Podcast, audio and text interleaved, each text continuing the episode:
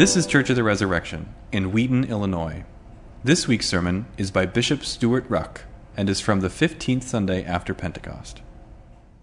So, do you guys have any friends about whom, when their birthday or Christmas rolls around, you find yourself saying, What do I give to this person who seems to have everything?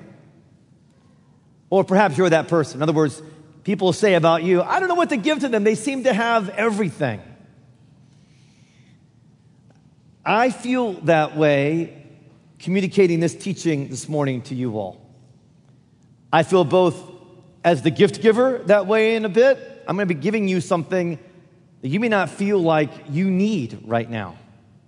You may feel like I've got everything. I've got so much. I'm actually so overwhelmed with life and work and family and obligations.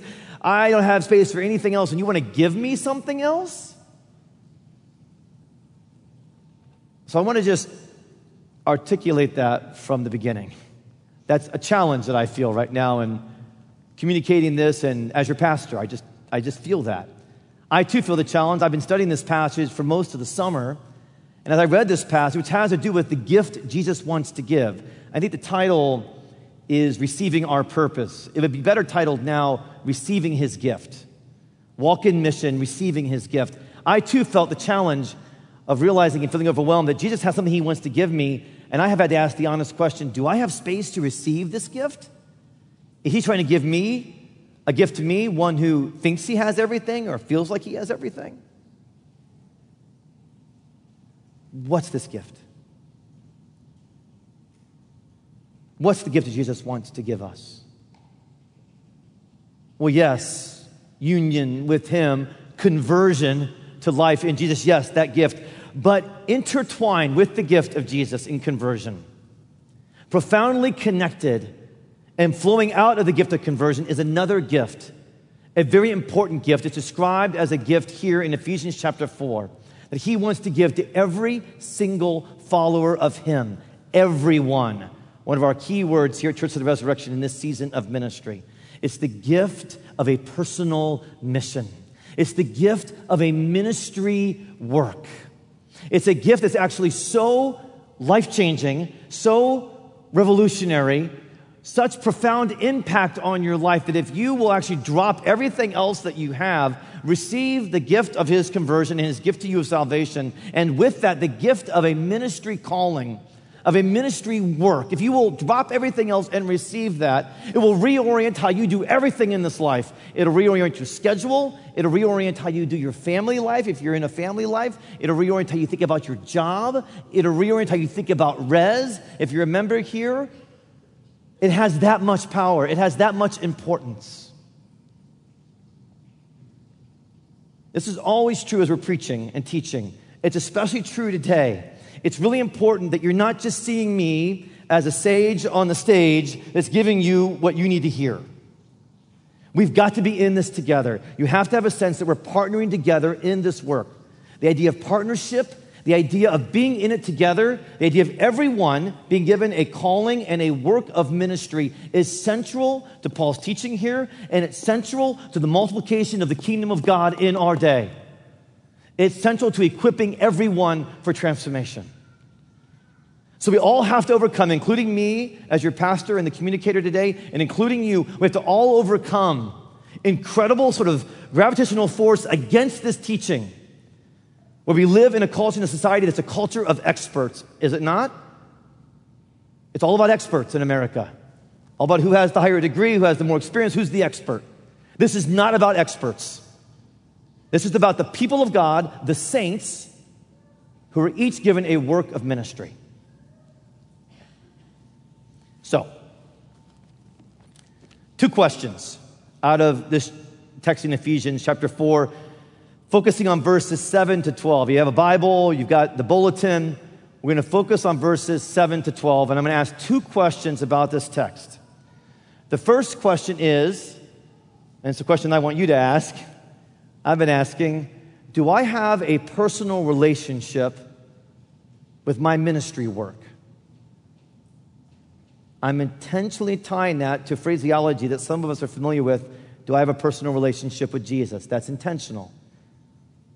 I want to speak to your personal relationship with Jesus, and I want to make the case that Paul is making that your personal relationship with Jesus leads to a personal ministry work, a personal calling, a personal mission. Do I have a personal relationship with my ministry work? And two, do I understand the five areas of ministry work that Paul teaches on? Do I understand all five areas? Do I understand what they are? Do I understand my calling into all of them? Do I understand my specific kind of fruitfulness in some of them? Do I understand the five ministry areas, work ministry areas there in verse 11? Do I understand them? Okay. Like last week, I'm going to give you the application up front. That way we can all just not worry about that part. The application is this. Obviously, I'm calling you from the scriptures into clarity about your personal mission and into engagement with your work of ministry. Not the only way at Res, one of the key ways that we are now providing at Res is what we're calling res groups, which are all about relationship. They're all about faith in the Bible and faith in the power of the Holy Spirit, and they're all about personal mission. So, one of the applications of this message is that if you're not already in our transformation intensive ministry, which is another small group ministry here at Res, I want to strongly encourage you to become part of a Res group. Now, some of you are in some very good Bible studies and our Resum and Resmen and teams, and that may be where God's calling you now. But I, my emphasis is to teach on personal mission and to have you move into a res group, which is one of the very best places I know for you to answer those two questions that I put in front of you. All right. Let's work on our first question Do I have a personal relationship with my work of ministry? I'm using over and over again the phrase that's in verse 12, okay? So you'll see that's why this, I think, phrase is so important. There are five leaders that are put forward. It's not first and foremost about those leaders, although it does seem like that. And with an American cultural grid, we look to the experts first. I'm going to get to that part, but I want you already to begin to unhook about the experts apostles, prophets, evangelists, shepherds, and teachers. See that the, the, where that's driving is to equip the saints, the saints who be the people of God, for the work of ministry, for ministry work. Your conversion to Jesus, in other words, the application, the personal application of the cross and resurrection of Jesus Christ, your personal receiving that in faith, your personal opening up your mind and your heart and your body to Jesus' crucifixion and resurrection is deeply connected with now your personal call to extend the power of his resurrection to others. They're absolutely and profoundly interconnected. 10 years ago, there was a major ministry fad that swept the country.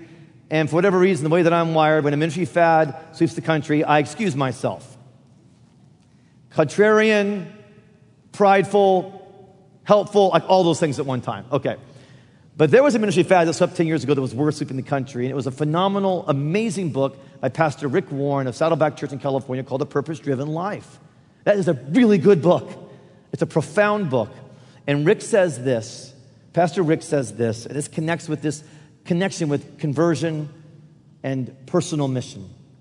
He says, God's purpose for your life predates your conception. He planned it before you existed without your input. You feel a little chafing at that? I mean, we like input as Americans. You choose your career, your spouse, your hobbies, but you don't get to choose your purpose because it's a gift and you don't choose your gift unless you've been married more than 25 years like Catherine and me, and you just start saying to each other, look, the budget's tight, just give me this for my birthday. And that doesn't, that doesn't count, all right? That's, that, that, that's just not right, all right? Should, we do it, but that's not what I'm talking about, all right? A real gift is just given to you and you receive it. You don't get to engineer your own gift. Instead, you open a gift, it's a discovery moment, and then you have the lifetime experience in this case of understanding the gift that Jesus has given you, which is a form fitted to your life, to your generation, to our era, to your, your, your body type, to what you look like, to your personality. It's a form fitted, absolutely tailor made gift to reach your generation. And Jesus has this massive cosmic view with billions upon billions of followers of Jesus over the last millennia. And he's purposing to reach the lost and the least to establish a new heaven and a new earth where the power of God always reigns, where darkness has no voice, and it's always light.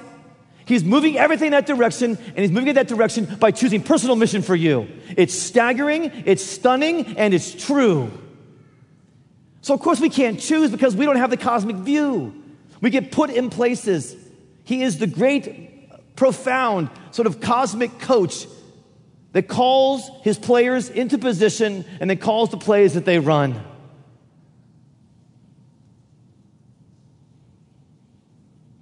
Unless they don't choose to suit up for the team, unless they buy into a cultural deception.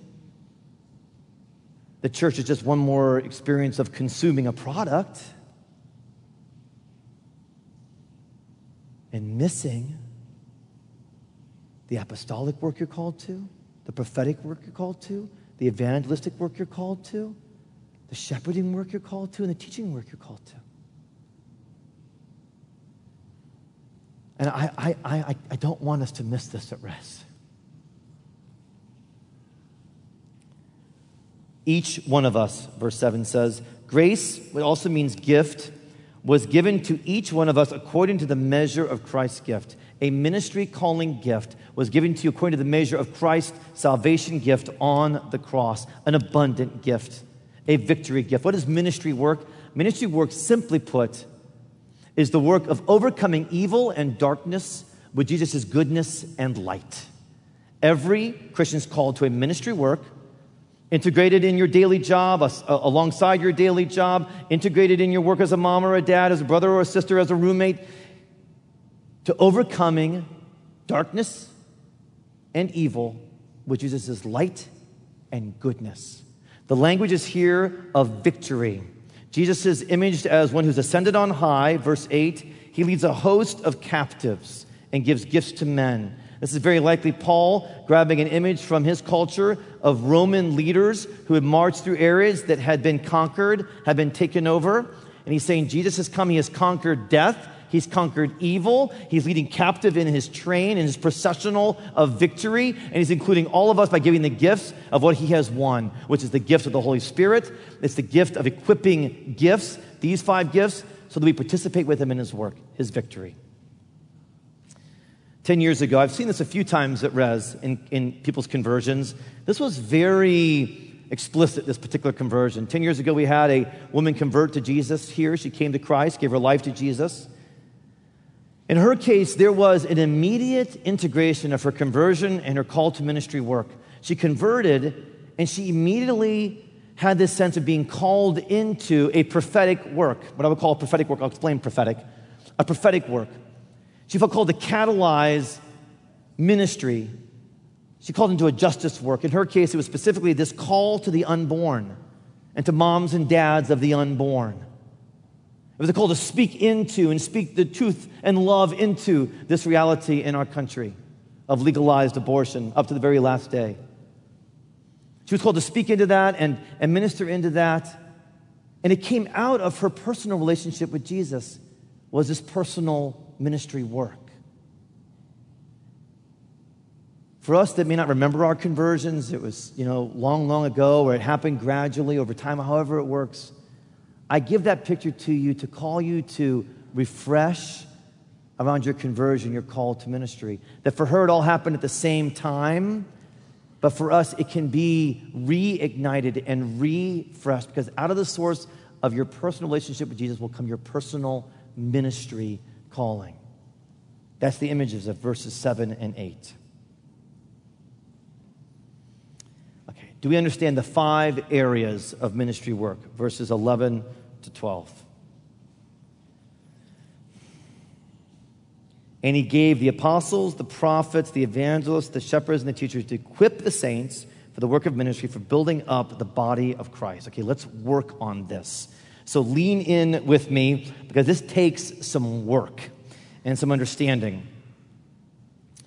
First, let me just say if you're familiar with the Bible, you're familiar with the fact that there are many other ministry gifts talked about. They're called gifts of the Holy Spirit, they're called gifts in ministry. There's lists of them. There's in Romans 12, written by the same author, in 1 Corinthians 12, written by the same author, list of different gifts that are mentioned. Some of the gifts are mentioned here, some of them aren't. Don't get caught up in that, but understand that this is a kind of smaller subset and focus set that has to do with equipping gifts. It has to do with ministry work. The work of the ministry is the context for these five areas. There are kind of five-fold ministry work arenas that we're called into.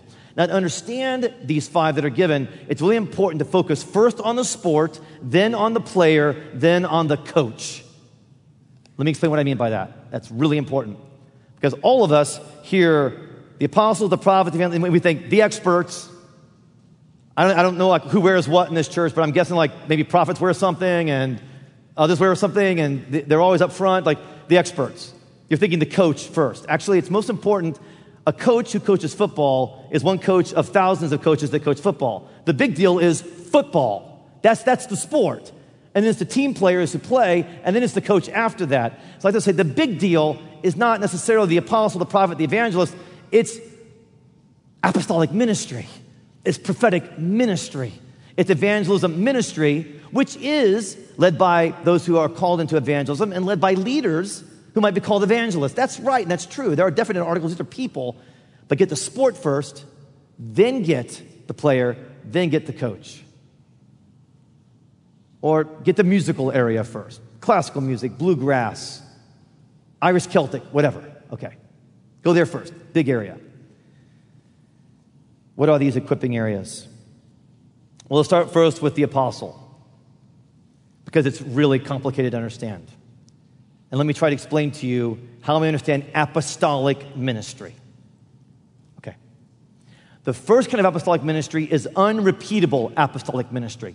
That refers to the unrepeatable reality of the earliest church and the apostles who followed Jesus on this earth or saw Jesus resurrected physically in some capacity, including Paul who's clearly an apostle, and then the group of them that wrote the New Testament scriptures for us. The unrepeatable apostles are those who gave us the New Testament scripture books. The prophets, also mentioned here, are also there as an unrepeatable group of prophets who basically gave us the Old Testament scriptures. So when Paul says in chapter 2 of this book, he says, the church is on the foundation of the prophets and the apostles. What I think he's saying there is they're the unrepeatable prophets, Old Testament scriptures, unrepeatable apostles, New Testament scriptures. They give us the foundation of the church, the Word of God. And there will not be a 67th book to the scriptures. If anybody gives you a 67th book to the scriptures, you just know they're wrong. It's just simple. That's wrong. That's been established. We have God's Word written here. So they're unrepeatable apostles. Okay. Then there are embodied apostles. There are those who carry on the office of the apostles. And the whole thing of offices, sort of ministry offices, ministry positions, and this is especially how the Roman Catholic Church thinks about it, the Eastern Church thinks about it, and the Anglican Church, is there's three clear offices. He's not teaching on those offices here. He teaches on them in 1 Timothy chapter 3 and Titus chapter 1. And those offices are overseer or bishop, elder, presbyter, or priest, and deacon. Bishop, priest, and deacon. The overlap comes, and the understanding of the ancient churches, including Anglicanism, is that the ministry of the bishop is to embody the ministry of the original, unrepeatable apostles. We're not apostles in the same sense. We don't write the Bible, but we live under the Bible. We testify to the Bible. We testify to the resurrection power of Jesus. And in that way, we embody that ministry. It carries on. And it carries on specifically in the office of the bishop and his partnership with priests who are apostolic partners. Okay, that's an office. So we've got unrepeatable apostles. We have embodied apostles in the work of bishops and priests that work alongside them. Now we get to what I think is the thrust of this passage and what's most important for this particular teaching, which is the apostolic ministry, which everyone is invited into, and not just invited into, giving gifts for. What's the apostolic ministry? Let me define apostolic ministry. I'm going to define each of these five areas. Apostolic ministry is a catalytic ministry. As a matter of fact, you've got three here apostles, prophets, and evangelists. Those three are very catalytic. They're, they're spark ministries, they start things, they're catalytic. the last two are building ministries, shepherds and teachers. So apostles catalyze a community or a culture where all the other gifts can thrive. The work of the apostle, and why this is probably mentioned first by Paul, is an apostolic ministry, and that includes bishops and priests, catalyze, but not solely bishops and priests in sort of apostolic ministry, just apostolic office, catalyze kingdom cultures where prophets and evangelists and shepherds and teachers can do their work for the sake of the lost and the least. It's a catalytic starting gift. And it has different applications and different scale. I'm an apostolic leader as a bishop called to oversee a diocese and a cathedral church here at Resurrection. I catalyze communities where everyone can do their that's what I'm doing right now this morning. That's what I'm trying to do right now this morning. But we have this ministry here at Res called Replanted. It's an apostolic ministry. What it's done is catalyze community, it's catalyzed a culture where all the other gifts can thrive and flourish. The heart of Replanted is to serve, strengthen, equip families and those that walk alongside them to adopt and foster children. It is deeply apostolic. It's actually doubly apostolic. Here's how it creates a culture where moms and dads that are called to foster and adopt can do that work, which in itself, moms and dads are apostolic work because they're creating a family culture wherein these gifts and children can be trained in the fivefold areas of ministry and the work of ministry. Moms and dads do apostolic work in this understanding of catalyzing a culture. Am I saying that every mom and dad is a bishop? I'm not saying that. Are you, are you tracking with this? It's different, but it's extremely important. Because you may be called to catalyze a community where people's gifts can thrive in your quad, in your dorm, in your office area, even in your friendship with the person on the metro that you're going in with. It's, it's scalable, it's absolutely scalable. Every tradition tries to deal with this reality. The church planting movement right now calls it the apostolic genius. My mentor and spiritual father, Father William, talks about it constantly the apostolic gift. He's been teaching me about it for 20 years. I've been in a tutorial on apostolic ministry from Father William. The Roman Catholic Church calls it apostolates, which are the people of God involved in ministry, catalyzing cultures and communities and context for the work of all the other gifts to thrive. Okay, that's the apostolic. The prophetic. All right, let's do sport first, right? Then players, then we can speak a little bit about coaches. What does the prophetic do? It's also a catalytic gift. It catalyzes the application of God's word now. The prophetic gift takes a divine impression that a man or woman receives and gives a human expression into a moment now. Applying the word of God now. It's based on the word of God. It is never contrary to the word of God, but it brings an immediacy to the word of God. It applies the word of God to justice situations. That's, that's at the heart of the prophetic. It applies the word of God to places of despair. It brings encouragement. It too is scalable. And maybe one person emailing somebody else and say, You came to my heart in prayer this morning. I, I had a fellow pastor here in the community. I was struggling with this sermon. He wrote me Friday afternoon and said, He's never done this before. Let's pray for each other's sermons. Can you get on the phone and pray for each other's sermons? So one of the evangelical pastors and me got on the phone. We prayed for each other's sermon, 10 minutes. I said, Man, God knew that I needed something to pray for this sermon. It's been so hard to put together. It was prophetic. We know the prophetic experience here at Res. One of our leaders they are a quieter leader. They prefer to be more in the in, in sort, of, sort of the backstage and be involved in ministry everywhere, but quieter. They have an intercessory gift. They have a shepherding gift. They have a teaching gift. They also have a prophetic gift. So when we were trying to figure out where to land when we were a mobile church for 20 years, we looked at a building called Wheaton Bible Church. It's just a little bit that way. And we were, we were just in the beginning conversations with the leaders of Wheaton Bible. Do we buy that church? Very initial conversations. And we didn't know, and we didn't we, we, we, we couldn't even fill Wheaton Bible anywhere near at that point. It Seemed a little silly. And this leader, this woman went and, and we didn't say, go do this, please, because it's catalytic. Just do it. Right? So they went and prayed around Wheaton Bible Church. They just prayer walked and came to me and some leaders and said, This is my sense from the Lord. And let me just assure you, this person is not somebody you would associate with the mega church movement.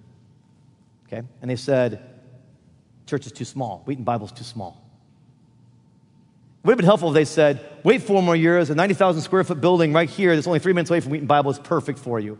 God didn't give us that much. But God gave us something. God catalyzed hope. God catalyzed, I've got something else for you, Church of the Res. That prophetic word catalyzed faith, hope, gave direction. Let's pull out of this situation. Let's wait. Prophetic gifts catalyze. Okay, third catalyzing gift area, third catalyzing work of ministry is evangelism. Evangelism is the catalyzing of conversion or creating cultures where conversion can happen.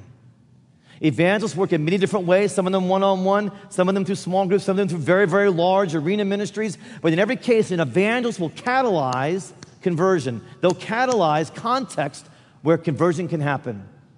Okay, now the building gifts shepherding and teaching. Shepherds build. A pastor or a shepherd builds a work of God. They often take over after an apostle, not always, but they'll come after an apostle and they will build a work. They build a place for worship. They build a place for discipleship. They build a place for evangelists. They're similar to the apostolic work, but their energies are more toward building and developing and maturing than they are catalyzing, although they can go together. I minister in both if you've been around me for a while. I do both. Okay, so shepherds love to build. They, they love nuts and bolts. They, they love ministry drills and ministry hammers. They just love it. They love meetings that are productive. The other building gift is teaching. A teacher builds a kingdom idea inside someone's head and heart. I just, this gift is so important. And they may be a biologist, they, they may be an elementary school teacher, they, they may be an engineer, they, they may be an artist, but they build something inside your head and heart through impartation, through visual, through image, through music, through teaching, through lecturing, through group dynamics. They build something inside of you that's alive. It's a building gift. Always from the Word of God, often applying directly the Word of God, but sometimes in the greater disciplines. And can you see how God's designed this? We have catalytic gifts, we have building gifts, and actually, God calls us to be open to all five.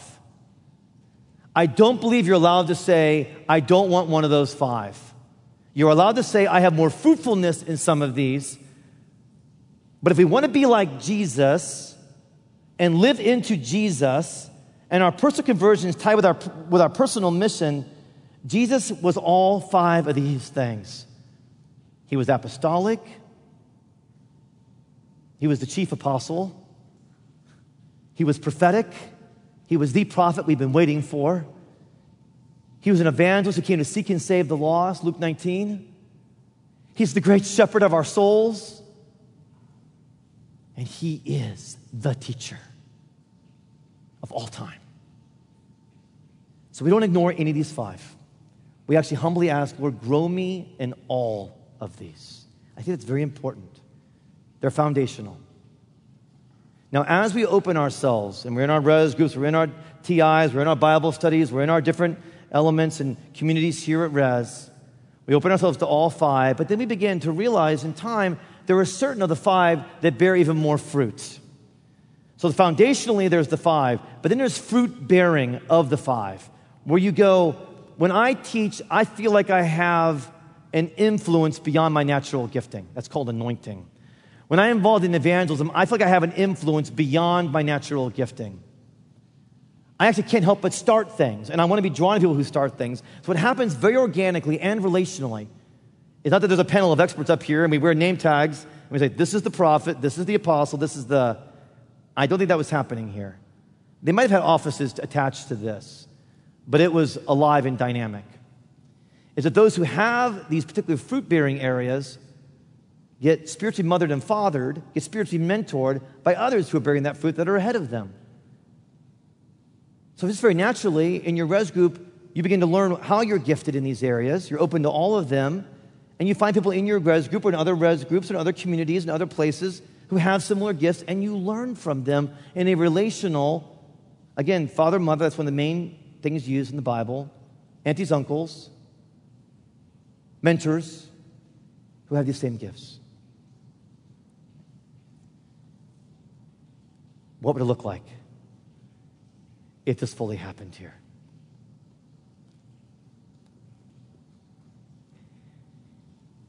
That's where I'm living right now.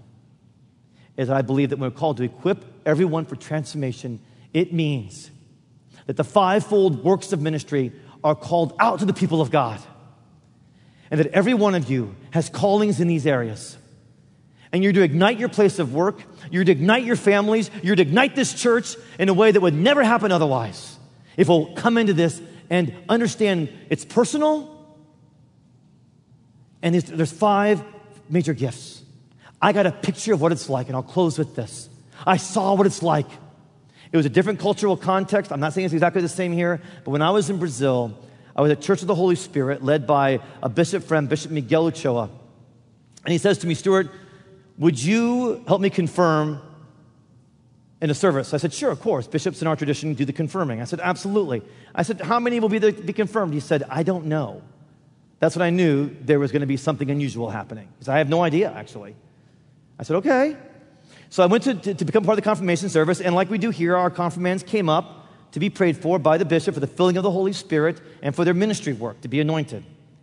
And the, the, the, middle aisle began to fill up, and all of a sudden it began to swell, and it began to overflow like a river in springtime. And I realized there were, there were, there were over a hundred, there were 150, and they were, they, they, they were packing the center aisle, and he and I were going to be praying for 75 different men and women apiece. It was unbelievable. Afterwards, I said, Miguel, what, what just happened? We just confirmed 150 people. He said, Yeah, and most of them are new converts. And this happens twice a year. I said, How? That was so electric. What just happened? He said, Well, here's what happens. Our small group leaders are our pastors and our evangelists. And our small group leaders are actually the main ones through whom these folks came to Christ. And then they're trained, the small group leaders are trained how to walk them through confirmation and teach them confirmation. We oversee all of that but it happens in all the small groups. So not only did you have 150 people who were electric and excited, Stewart, you had 50 to 60 small group leaders, 50 to 60 apprentices of those small group leaders, and hundreds of small group members that all came together with their one, two, or three confirmands. And so when they came up, they were there. And just spread throughout the entire church. I just said, I, I've never seen anything like this. He said, it took us seven years and by the way, I think we're in revival. Which I said, Yeah, yeah, yeah, yeah, yeah. He says to me two weeks later, Hey, you want to help me confirm some more people? I was like, Yes. he said, It's a church plant. We planted it a year ago. It's running over 200 people right now. And I said, I won't ask you how many are there. He said, Good, because I don't know. So we show up for this confirmation. It's packed into a location that they're renting. It's absolutely filled with people. It's extremely exciting. It's Brazilian high energy worship and 50 confirmands fill the middle aisle this time. What was electric is now atomic. I mean, it's, it's, just exploding. I mean, it was, it was rocking more than the main church, this church plant. We lay hands on these folks, and as we're getting ready to do so, Miguel says, Do you see those two women over there against the wall? They were kind of 50 something, nicely dressed, kind of, I don't know, like older mom kind of folks. I said, Yeah. He said, They planted this church. And there's a, there's a priest there that oversees it. Miguel's the bishop. He said, they planted this church. I said, how? Started as a small group. It was a small group in a different community, and it became a church with 200 people. The vast majority who weren't Christians a year ago. How? How does that happen? The people of God receiving the gift Jesus wants to give you apostolic, prophetic, evangelistic, shepherding, teaching. I'm not saying it will happen exactly that way here. I don't, I, I don't have that expectation. But the heart of what happened there can absolutely happen here.